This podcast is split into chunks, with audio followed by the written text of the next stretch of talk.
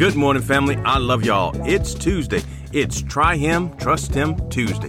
Glory to God. Hallelujah. Bless the Lord, O my soul, and all that is within me. Hallelujah. Glory to God. The glory of God is filling the earth, and Holy Spirit is pouring out on all flesh.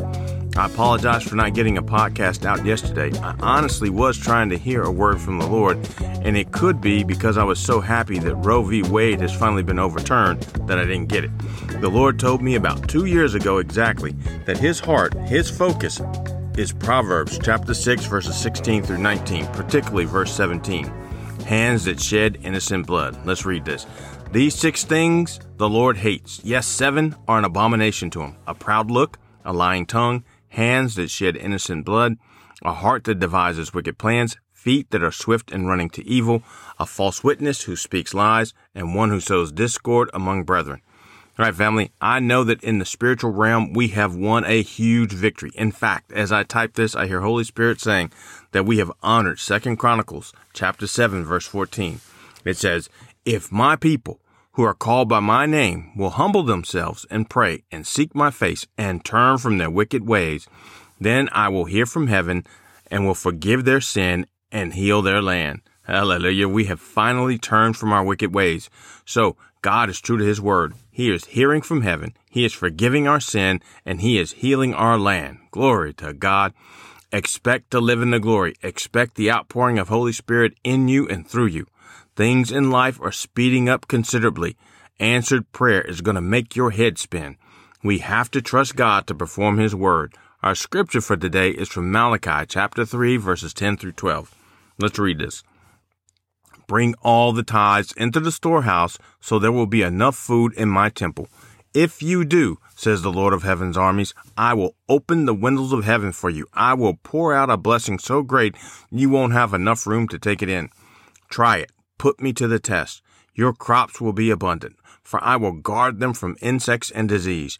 Your grapes will not fall from the vine before they are ripe, says the Lord of heaven's armies. Then all nations will call you blessed, for your land will be such a delight, says the Lord of heaven's armies. Hallelujah. All right, family, I do want to encourage you to tithe, but I'm not going to be talking about tithing so much. It's Try Him, Trust Him Tuesday, not Tithe to Him Tuesday. So in verse 10, God offers us the challenge of trying Him, putting Him to the test. I know that the intent of tithing is trust.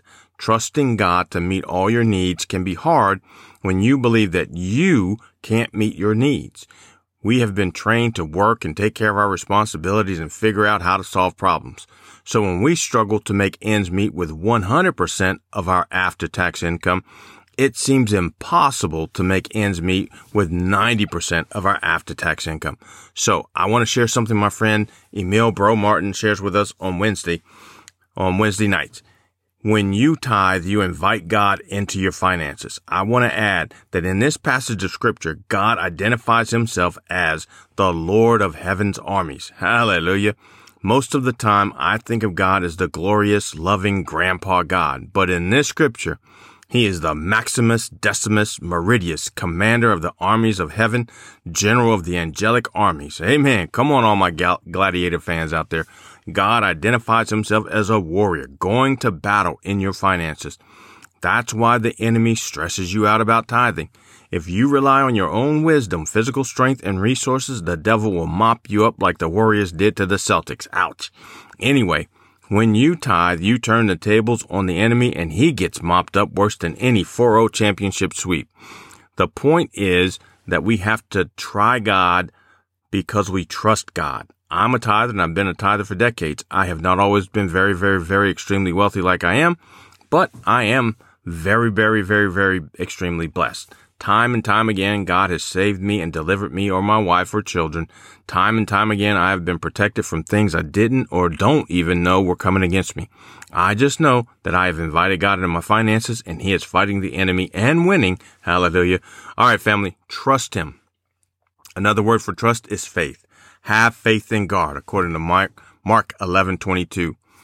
How do we have faith in God? Romans 10:17 says, so then faith comes by hearing, and hearing by the word of God. Family, it's the process. You see it, you say it, you hear it, you plant it. Last week and many other times, I exhorted you to speak to the storm. You have to speak to the storm. We cannot think to the storm. We cannot talk about the storm. And please do not build a storm larger than God. Have faith in God. All right, family, try him because you trust him. I love y'all and God loves y'all.